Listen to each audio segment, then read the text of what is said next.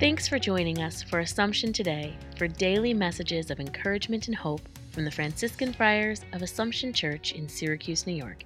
Here's today's message. August the 24th. As we celebrate the feast of the Apostle Bartholomew, we hear how he began his journey. Philip had found something interesting in Jesus and his message.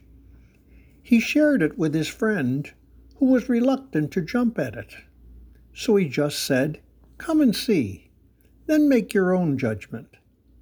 Bartholomew did just that and went on to be one of the chosen twelve.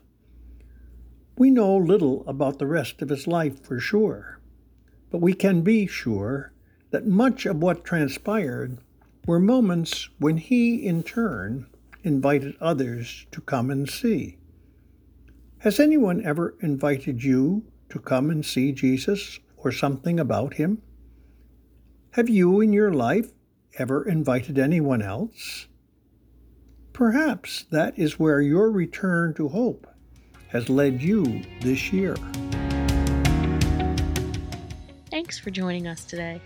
Connect with us online at AssumptionSYR.org.